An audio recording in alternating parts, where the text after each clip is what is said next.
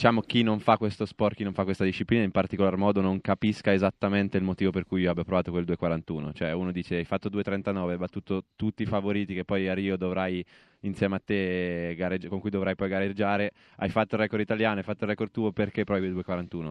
Perché allora, in primis con 2.39 sarei stato secondo al mondo in quel momento perché Barshim, il Catariota, aveva fatto 2.40, quindi con 41 sarei arrivato primo. E poi in particolar modo a un mese dalle Olimpiadi si cerca il top del top del top della condizione, che significa anche una condizione mentale. Superare quel muro dei 2.40 significava arrivare a Rio con una convinzione completamente Quindi diversa. nessun rimpianto assolutamente l'avrebbero fatto sia Barshim che Bondarenko. Sì, ma eh, nella gara successiva poi due giorni dopo hanno fatto 2.38 in una gara e 2.37 nell'altra, entrambi hanno provato 2.41. Il Certo. fatto è che io mi sono fatto male, loro no. Certo. Quello 47. che vedrai con maggiore interesse, Bolt, eh, diciamo permettendo, eh, insomma, è quello della gara di salto in alto. Mi sembra di aver capito che tra Barshim e Bondarenko punteresti qualche real, visto che siamo anche in Brasile, su su Bondarenko, è Sì, vero? anche parecchi. Eh? Mm. Barshim è secondo me il trattatore in alto più forte di tutti i tempi, quindi detto così dice perché punti su Bondarenko.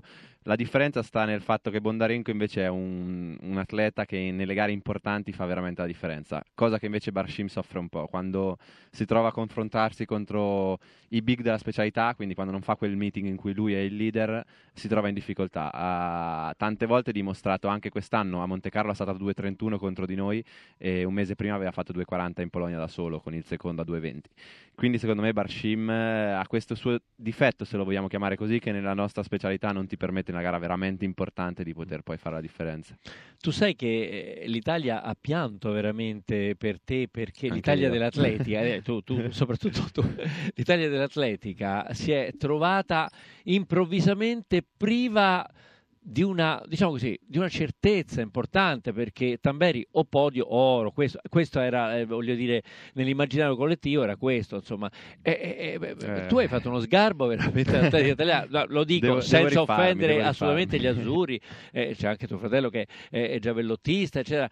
Però eh, siamo un pochino indietro, ci manca qualcosa. È difficile and- è salire sul podio in questa Olimpiade. eh. Sì, in effetti siamo una nazionale molto molto giovane, questo c'è da dirlo, quindi l'esperienza che faremo qua, che faranno qua, eh, ci servirà poi a Tokyo magari. Eh, il, fatto, il fattore medaglia magari sì, verrà un po' forse a mancare, siamo un, un pelino indietro, forse la, la gioventù, come, come dicevo prima, è un po', il fattore determinante, perché non avendo esperienze, tantissimi sono alla prima Olimpiade, io avevo avuto la fortuna a Londra di fare la prima da giovanissimo e quindi venivo qua anche con una convinzione in più, dire ok, so cosa significa fare un'Olimpiade, perché per noi dell'atletica è una cosa completamente diversa dalle altre gare. Significa proprio essere l'atleta al centro del mondo e per noi non è mai così dall'atletica. Siamo Quanto è difficile eh, l'atletica rispetto agli altri sport? Quanto è difficile vincere una medaglia d'oro alle Olimpiadi nell'atletica leggera? Beh, ogni Sono sport oltre 200 paesi. vincere le Olimpiadi ovviamente Sì. è una cosa enorme.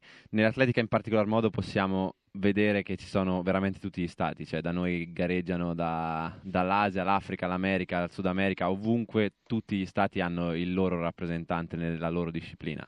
Magari ci sono altre discipline e altri sport che escludono delle- dei continenti, come può essere magari per il nuoto l'Africa, eh, tante volte si hanno queste, queste differenze. no? Quindi nostra, il nostro mondo è un pelo più difficile per questo motivo qua, perché chiunque nel, nel pianeta Terra gareggia in quella gara. Gianmarco Tamberi, se non avesse fatto il saltatore in alto, avrebbe fatto sicuramente. Commentatore radio. Commentatore radio? Perfetto, perfetto. Beh, eh, posto ce l'hai No. perché vai come una scheggia.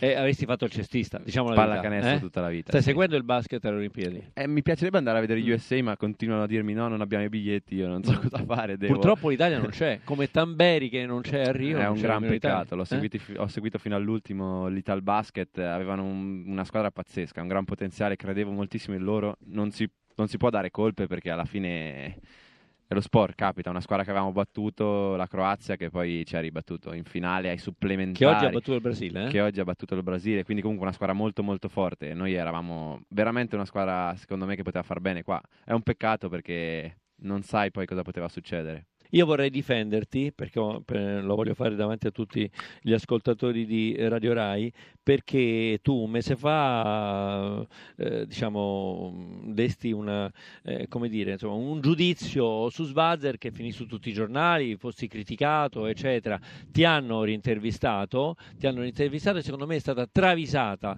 la tua risposta. Assolutamente sì. Eh, eh, perché è stata travisata e, eh, co- come dire, eh, riportata come un'ulteriore accusa Svazer. Vorrei dire che, che Marco Tamberi non ha riaccusato Svazer, ha solamente detto questa è stata la sentenza. Io cosa, cosa posso dire? Non ero là. E, insomma, sì, io non ho, non ho, credo neanche pronunciato il nome Svarso. Se l'ho fatto, semplicemente detto chi lo ha giudicato non sono stato io in questo caso non lo volevo assolutamente attaccare nelle ultime settimane quando mi è stato chiesto, ho cercato sempre di evitare perché so bene come po- potrebbe funzionare questa cosa. È stata sono state dette troppe cose, troppe cose sì. anche travisate, anche perché esatto. voglio dire Marco Tamberi non si è espresso assolutamente nella maniera in cui sono state riportate le cose, ovvero Tamberi riattacca Svazzer. Sono eh, certo che così non è stato e Marco lo sta eh, confermando. Un'ultima cosa, eh, sì, abbiamo parlato di basket, abbiamo parlato eh, di salto in alto. Bolt arriverà a nove medaglie secondo Usain te? Bolt. Usain io, Bolt. Rischia io ci conto tantissimo.